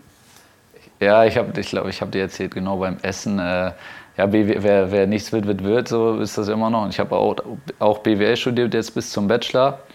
Und mich interessiert halt einfach, äh, was hatte ich gesagt, ja, bei NTV und N24 laufen ja mal die Zahlen durch, Ja. also äh, Wechselkurse, die Aktienindizes, wie die stehen. Und die haben so viel, diese Zahlen, die ja durchlaufen, haben so viel Einfluss auf uns oder die, die äh, lenken unser tägliches Leben. Die sind, da steckt so viel Macht dahinter und ich möchte mal wissen, wie die sich zusammensetzen und welche Leute die steuern, weil die eigentlich schlussendlich total äh, die, die Ja. den Einfluss über uns haben. Und ich habe gesagt, das ist die schönste Begründung, die ich je gehört habe von jemandem, der BWL studiert. Weil die meisten so sagen, ja, puh, ich wusste jetzt nicht, was ich studieren sollte. Und bei BWL wusste ich, kriege ich auf jeden Fall einen Job. So, das war schon Der, sehr... der, der Ölpreis, der, der kann Kriege auslösen. Ne? Das ist Ja. halt so. Und der wird Kuwait. halt auch, genau, und Ja. der kann halt auch über Geld gesteuert werden. Wollen wir kurz den, wollen wir das für den Hörer und die Hörerinnen, die es nicht wissen, erklären? Der Kuwait-Krieg mit dem Irak ist, glaube ich, ausgebrochen, weil Kuwait die Ölpreise manipuliert hat und Saddam gesagt hat, Saddam war, glaube ich, da war ein Embargo drauf. Saddam wollte ja dann Kuwait überfallen und dann hatten auch schon die Saudis, die mit den Amerikanern verbündet waren, haben dann schon gesagt, oh, äh, Ja. ihr müsst da was machen. Und jetzt sitzt du hier Richtig. und bist äh, sozusagen, das ist also alles die Konsequenzen daraus. Also wir haben heute vorhin auch mal kurz gewitzt, äh, Ferdinand II. wird erschossen und deswegen sitzt du heute hier. Also weil einfach diese So ganzen... weit können wir zurückgehen. Ja, diese stimmt. ganzen ja. Kriege in Europa, also ich glaube, was man auch oft vergisst, ist, dass der, der aktuelle Krieg hatte meist einen Krieg oder einen Konflikt, der noch davor lag und davor und davor und davor. Also es hört ja nicht auf. Also so die, Zi- äh, die Grenzenziehung der Engländer auf, im- in der ganzen Welt. Ja. Kriege. Überall. Die Grenzenziehung, die von den Engländern, wo sie dachten, vielleicht können wir so Konflikte lösen, die neue Konflikte schüren. Also so Indien, Pakistan. Ja.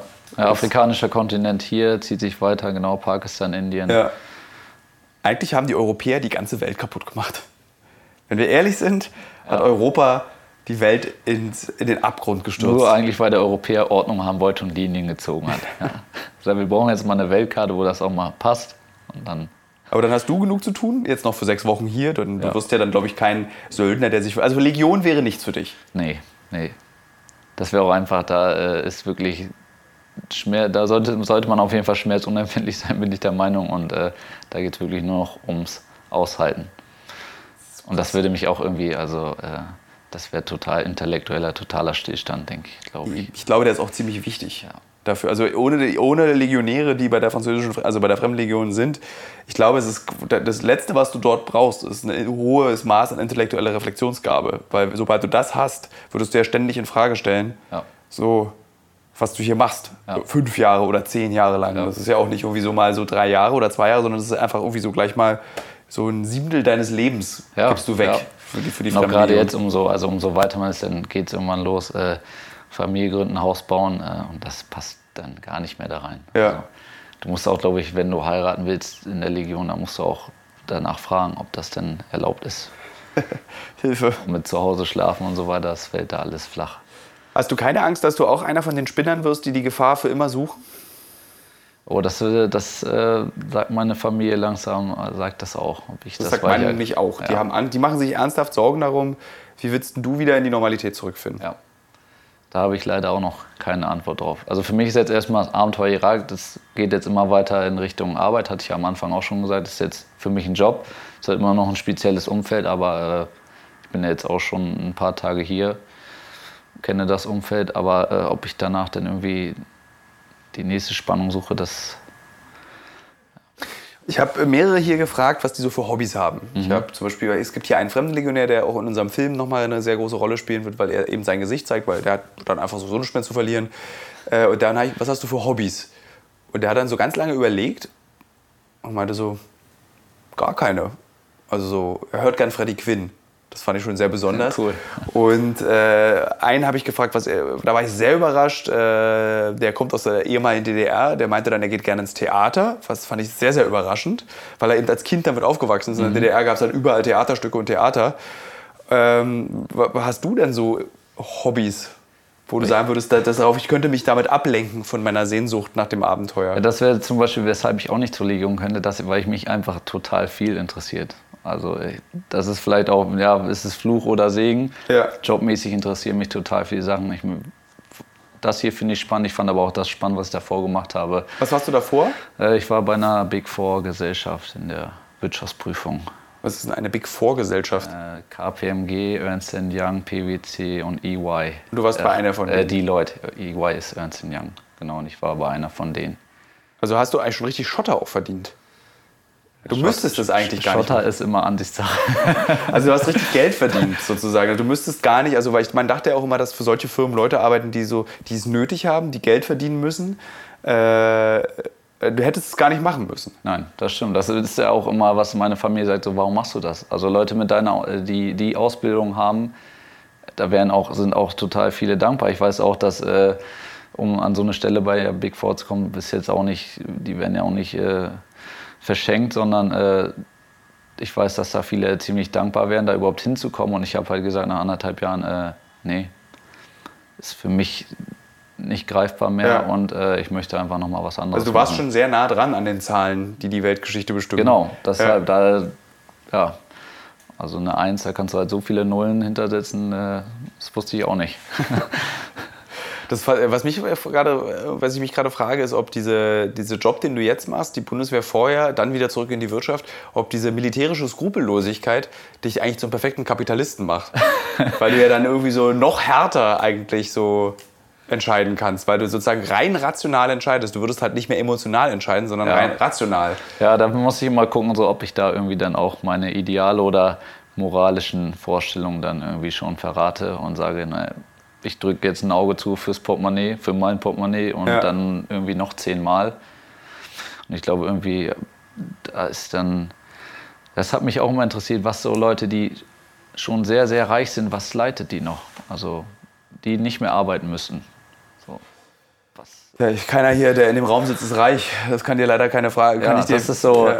Und das habe ich da halt auch versucht irgendwie herauszufinden. Und äh, ich habe leider auch noch keine Antwort drauf.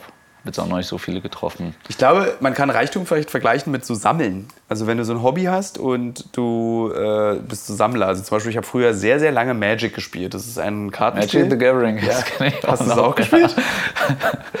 Und äh, ich konnte nicht aufhören, diese Karten zu besitzen. Und ich Ja. konnte die nicht mal gebrauchen. Also du, du spieltest ja dann meistens so zwei Farbkombinationen. Ja. Und dann gab es so, so andere Farben, aber dann fingst du irgendwann auch an, die anderen Farben zu sammeln und wolltest die wertvollen Karten haben. Du wolltest immer mehr von diesen wertvollen Ja. Karten. Du hast dann angefangen, irgendwie so äh, auf Tauschbörsen zu gehen, in so komische Läden, wo es immer übel roch und wo echt üble Menschen auch Das ist manchmal. ja schon gar nicht mehr rational. Ne? Das ist ja einfach Ja. auch dieser emotionale Wert, den, die, den du dieser Karte gibst. Natürlich hat die irgendwie einen Sammlerwert, aber es müssen halt auch nochmal Leute das sammeln. Ne? Ist es einfach ein blödes Stück Papier. Ist genauso wie wir halt Vertrauen haben in einen Schein, wo 100 draufsteht, dass er 100 Genau. Euro wert ist. Und ich glaube, der, der 100-Euro-Schein ist sowas wie ein schwarzrandiger Schiefendrängen aus der zweiten Edition oder sowas. Also sowas so, was, was einfach keinen Wert eigentlich hat. Muss Aber man bei eBay reinstellen. Ich glaube, da gibt ich habe mal geguckt, es gibt einen extrem hohen Preisverfall bei Magic-Karten. Ich habe Oh. tatsächlich noch meine ganzen wertvollen Magic-Karten und ich dachte, was ist mein, meine Altersvorsorge? sind irgendwie so alte Karten und dann habe ich vor kurzem geguckt, oh, was früher so 50 Mark wert waren, Ja. sind jetzt noch so 3 Dollar oder Echt? 3 Euro. Ist gar nichts mehr wert, weil lustigerweise ich dann auch mal vor kurzem wieder Magic gespielt habe und äh, die Karten, die es jetzt gibt, sind unglaublich stark.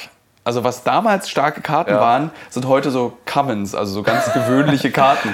Und das war dann so, habe ich, okay, aber es ist halt auch Kapitalismus, Ja. so Wertverfall, Ja. so was vor Inflation. Also im. Prinzip, also gar, gar nicht mal schlechtes, hm, da möchte ich mich für dieses Beispiel loben. Also, äh, Kapitalismus funktioniert wie Sammeln von nutzlosen Dingen. Und du willst immer mehr davon haben, obwohl du es gar nicht gebrauchen kannst. Und du willst es anderen wegnehmen. Also da gab es auch Dramen, habe ich da erlebt, wie dann so, äh, wenn dann so Zwölfjährige sich Booster gekauft haben und plötzlich so eine super wertvolle Karte drin haben. Ja. Und dann kam so, meistens mit, ich war es nicht. Also ich habe den Leuten dann nicht die Karten geklaut.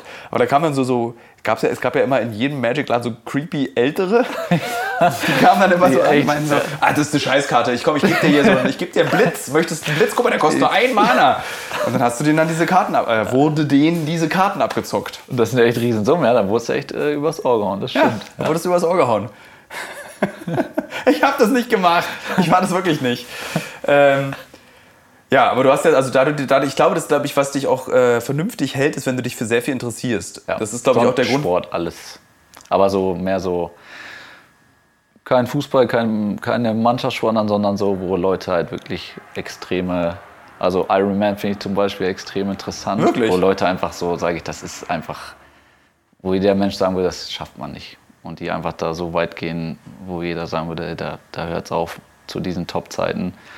Sonst finde ich noch sehr interessant Strongman, also einfach die stärksten Menschen der Welt, die zwar auch nicht mehr aussehen wie Menschen, Klar, was du gerade erzählst, klingt so ein bisschen auf wie das Fernsehprogramm von hier Pro7 Max. Mutanten Strongman, Ironman. und CrossFit. CrossFit, Ja, die gut, Games fangen jetzt bald an, da bin ich schon gespannt. Da bin ich hier. Ich hoffe, das Internet äh, schafft das hier, das Games? zu streamen, ja. Sozusagen die Weltmeisterschaft einmal im Jahr.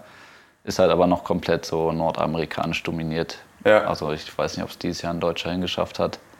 Aber weiß, die würden ich- ich hatte keine große Zeit- Rolle spielen. Ich hatte dir das, glaube ich, kurz erzählt, dass ich so eine ganz kurze Crossfit-Phase in meinem Leben äh, existierte. Und ich hatte dann, ich wollte unbedingt immer dieses Brett probieren, wo man mit diesen Holzstöckern nach oben laufen muss. Ja. Dann- Pickboard heißt es Keine so? Ahnung, es war ein So. Holzbrett mit Stöckern. Es sah Ja. eher aus wie sowas, was in einer, so einer, Ja. einer Ruhrpottkneipe hängt, wo man da so Kölschgläser reinstellen kann. Und ich habe es dann auch mal ausprobiert, ohne irgendeine Form von Training oder Muskulatur zu besitzen und habe mir auch direkt sofort die Schulter dabei fast rausgerissen. Weil ich natürlich nicht gerechnet Ich dachte, das sieht immer so leicht aus. und es ist wirklich sehr, sehr Aber anstrengend. dieser, die kämpfen alle, die da dran sind. Ja. Ja. Also es wurde bei den Games, glaube ich, vor zwei oder drei Jahren das erste Mal eingeführt, aber haben auch die Profis waren dann schon am Limit. Also es haben nicht alle geschafft. Da wird dann wieder gesagt, er muss ja direkt äh, zehnmal hoch oder so. Also das ist dann nicht so, dass die, und Vorbelastung war auch schon da, aber ist jetzt nicht schlimm. Das Ich frage mich, ob irgendwann rauskommen wird, dass CrossFit eigentlich eine Weiterentwicklung der, der Sportspiele der Hitlerjugend sind. Weil es ist letztendlich genau das, was die Hitlerjugend gemacht hat. Diese komischen Zirkelspiele um schnellste Punkte bis zum Kotzen. Und letztendlich nur ein, englischer Begriff. CrossFit hat daraus eigentlich sowas wie so einen Weltsporttrend gemacht. Das ist so. Ich frage mich, ob das Reebok irgendwann bereuen wird, wenn es dann Das so. hat er da 2006, Dave Castro heißt er, glaube ich, der Ja. Erfinder. Also ist eigentlich ja noch nicht alt. Ja. Das ist schon recht alt. Also jetzt tatsächlich- das Prinzip natürlich schon mal, wie du sagst. Ja, also so, das, äh, das Prinzip, der hat es nicht erfunden, der hat dann einfach gut nur vermarktet. Der hat es einfach gut vermarktet, genau. Deswegen, das wundert mich dann immer so ein bisschen, wenn dann so im Fitnessstudio, der ist da. Das ist dann eigentlich direkt so ein äh, Dreisat bzw. Phoenix Dokumentarfilm über die Hitlerjugend. Da siehst du genau die gleichen Aufnahmen, nur dass die alle weiße Unterhemden und blaue Höschen anhaben dabei. Und du siehst sie nicht kotzen. Das ist, glaube ich, der so. Wie viele Minuten haben wir denn? Ich gucke mal kurz auf meine Uhr, weiß ich gar nicht. 55. 55. Echt schon? Das war, wir können noch ein bisschen weiter quackeln. Ich Ja. fand es aber sehr äh, schön bis jetzt. Ja. Die Zeit verging wie im Das ging Flug. wirklich schnell. Ja. Jetzt fast eine Stunde. Also du hast noch sechs Monate, äh, sechs Wochen hast du noch hier. Dann kommst du zurück. Du hast eine Freundin, Ja. die auch sehr gerne diesen Podcast hörst. Hast du mir erzählt? Richtig. Das können wir, da kannst du, wenn du willst, du sie mal grüßen. Das ist wie so Radio Teddy. Dann musst du, mach's nicht. Mach grüß nicht. Okay. Sie ist ja jetzt schon erwähnt. Sie- sie- ist genau, ja, genau. Sie, sie findet ja jetzt ja schon in diesem Podcast statt. Ähm, die ist ja, für die war das doch wahrscheinlich auch eine Überraschung, dass du plötzlich hier bist, weil das ist ja, äh, das, man kennt es ja nur so aus alten Filmen, wo der Mann plötzlich in den Krieg muss und Ja. weg ist. Und ich vermute, ist eigentlich die größte Kritikerin ja, dafür. Was sind Oder Ihre Kritikpunkte? Erstens, ja, ich muss das nicht machen. Dann, äh, also, dann, wir sind so lange getrennt, ne, ist auch wieder, also ich setze ja auch wieder einfach die Beziehung schon aufs Spiel.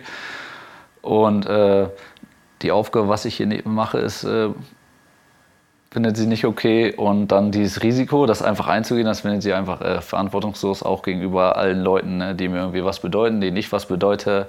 Sagt ja, es, es will keiner irgendwie auf eine Beerdigung von einem 27-Jährigen. Das ist einfach so. glaube ich, auch dieses Alter. Ich klopfe mal kurz gegen das Holz.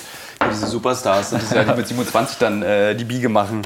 Äh, ja, was antwortest du dann? Weil genau die gleichen Sachen werden zu mir auch gesagt. Das ist total unverantwortlich gegenüber, also mein Vater, ich hatte gerade im letzten Podcast so eine Geschichte erzählt von meinem Vater, der tierisch, also der wirklich ausgerastet ist, als er rausbekommen hat, dass ich nach Afghanistan gefahren bin. Und der ihm dann sagt, für wen und warum und Ja. wofür und für ProSieben, warum? So, und der versteht es nicht. Also er meinte sozusagen, du richtest mit deinem Tod im Ausland so viel Schaden an, das ist egoistisch und unverantwortlich. Genau, also, e- Egoismus, das wird mir auch sehr oft dann äh, vorgeworfen. so, aber wie, was sagst du dann? Ich kann es auch nicht äh, wirklich entschärfen, also ich kann das ja auch alles nachvollziehen. Es ist jetzt nicht so, die macht sich umsonst Sorgen, sondern es ist ja schon äh, berechtigt.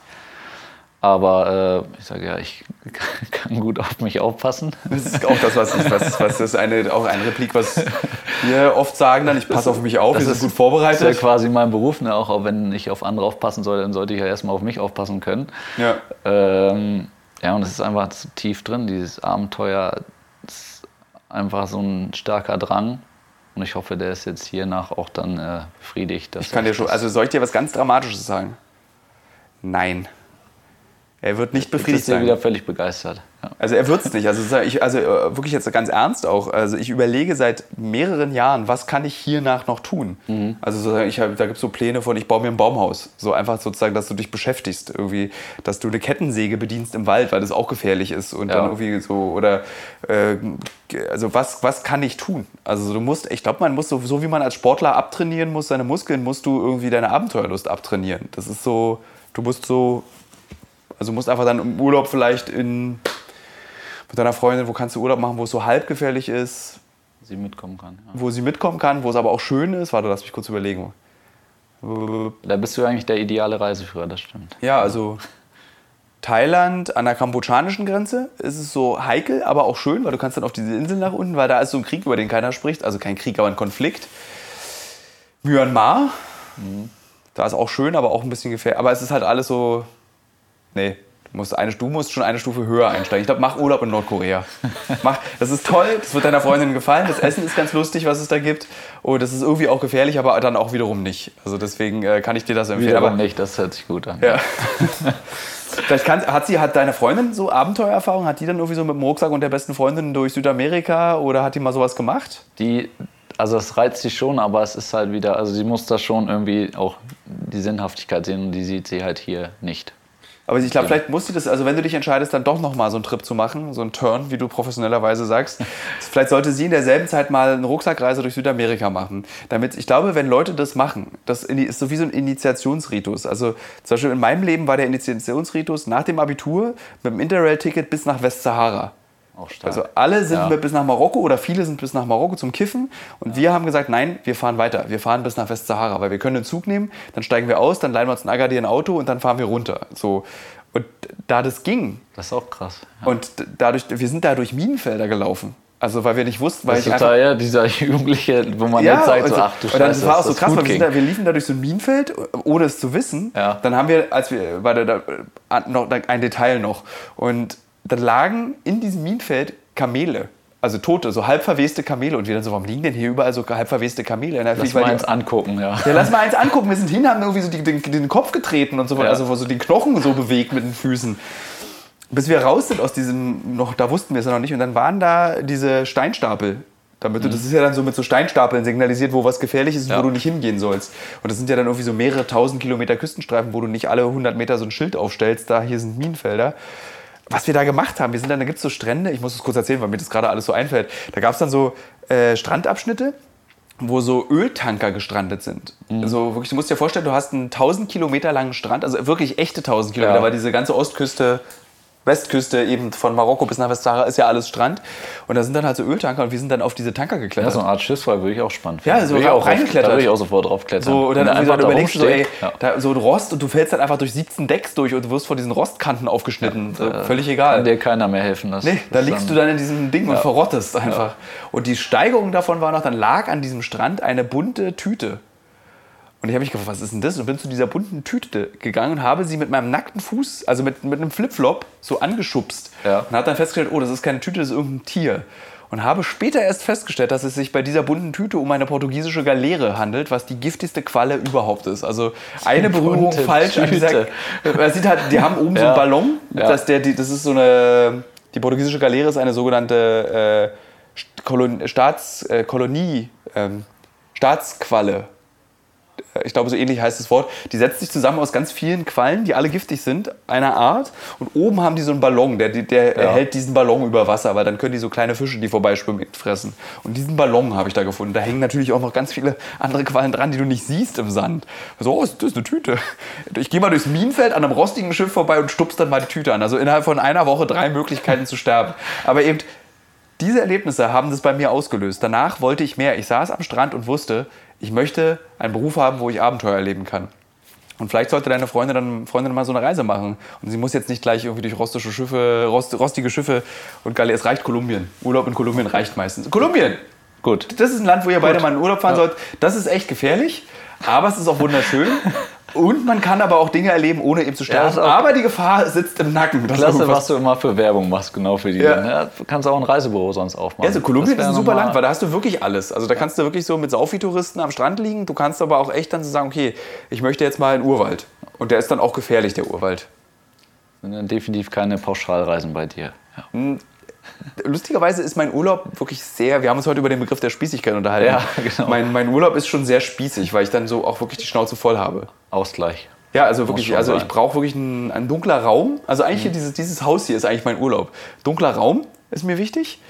Äh, eine Kiste voller Bücher Ja. und die Möglichkeit, andere deutsche Touristen zu beobachten.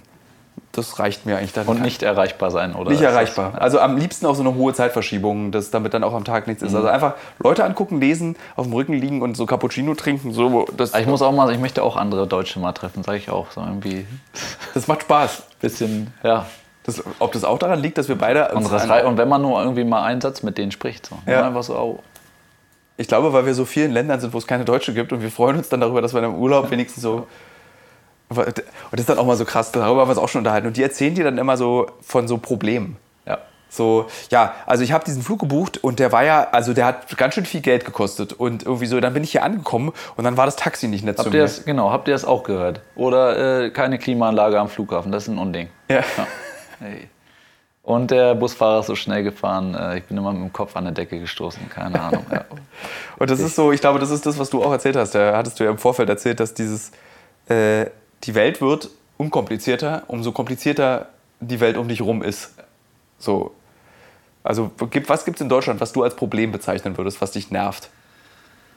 Was mich nervt, Allein, dass du schon jetzt überlegst. Ja, das So. ist halt so, das ist, sage ich, wenn ich jetzt wieder nach Hause kommen würde, dann ist man erstmal total demütig, ne, dankbar, dass man irgendwie hier das sein Zuhause nennen kann, weil man da keine Angst haben braucht. Also, Ja. Klar, viele sprechen jetzt Sicherheit äh, lässt nach, aber äh, diese Freiheit steht da wirklich über allem. Also ich würde auch immer die Freiheit da vorziehen, Ja. bevor man sich irgendwie einsperren lässt. Das ist das, was mich tatsächlich auch echt wütend macht, wenn ich dann so Nachrichten in Deutschland lese und höre. Also nicht die Nachricht macht mich wütend, sondern worüber sie berichten, nämlich über Leute, die behaupten, dass die Sicherheitsstatistiken so krass sind. Man kann hier nachts nicht mehr auf die Straße gehen. Äh, wir müssen unsere Frauen verstecken. Äh, du weißt, worauf ich hinaus will. Äh, ähm, und du kannst es meinen, aber es ist nicht richtig, finde ich immer. Also wenn du der Meinung bist, dass es so ist, ist okay. Aber es stimmt trotzdem deswegen nicht, weil es gibt kein Land, in dem ich mich sicherer fühle. Doch, in Japan.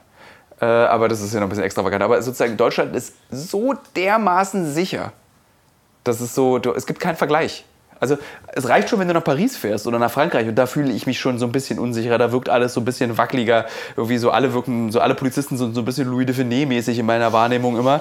Äh, aber so in Deutschland, es gibt einfach in Deutschland, es, es ist nichts. Und diese Demut, so wie du es bezeichnest, das ist tatsächlich, das Wort hat mir immer gefehlt, weil ich das auch so empfunden habe, wenn ich zurückgekommen bin. Äh, ja, nee. Das ist so, ist ein unbeschreibliches Gefühl. Und ich wünsche all diesen Menschen, die skandieren, dass wir ein Land sind, das äh, nicht mehr sicher ist, dass die Kriminalstatistiken durch die Decke gehen, dass, dass äh, äh, Deutschland irgendwie äh, zusammenbricht gerade in sich. Ich wünsche ihnen wirklich eigentlich so eine Art von einer Bundesregierung gestiftet, irgendwie so 14 Tage Irak. 14 Tage Somalia, 14 Tage die Länder, die wir alle sehen, um zu verstehen, was eigentlich Gefahr ist und was sozusagen ein unsicheres Land ist. Das ist ja bei dir noch mal stärker. Also ich war jetzt nur hier in diesem, in dem, ich nenne es jetzt mal Einsatz. Und da, äh, wenn du das, das unterstreiche ich dann noch mal, wenn du das so sagst, das ist einfach Ja. die Länder oder was ihr gesehen habt, ist ja noch mal deutlich krasser und äh, ja, ich finde Ja. gut, dass das auch noch mal, dass du das jetzt noch mal so gesagt hast. Und, Wir betonen es äh, auch in der Sendung. Also Richtig. wir halten hoffe, uns da. Genau. Das dass sich das jeder mal zu Hause auch äh, ans Herz Also, legt. also, ja, also wir halten uns da wirklich nicht zurück, weil ich finde das so, ich weiß nicht, so wer das Elend der Welt gesehen hat, da ist kein Platz mehr für Rassismus. So, und für Vorurteile, besonders für Vorurteile. Ja. Das ist dann weg. Ja, früher, früher war ich Neonazi, dann habe ich Uncovered gemacht, jetzt wähle ich links. Das war jetzt eine, liebe Hörer, liebe Hörerin, das war eine witzige Übertreibung zum Ende dieses Podcasts hin. Äh, vielen Dank, Hanu, Danke auch.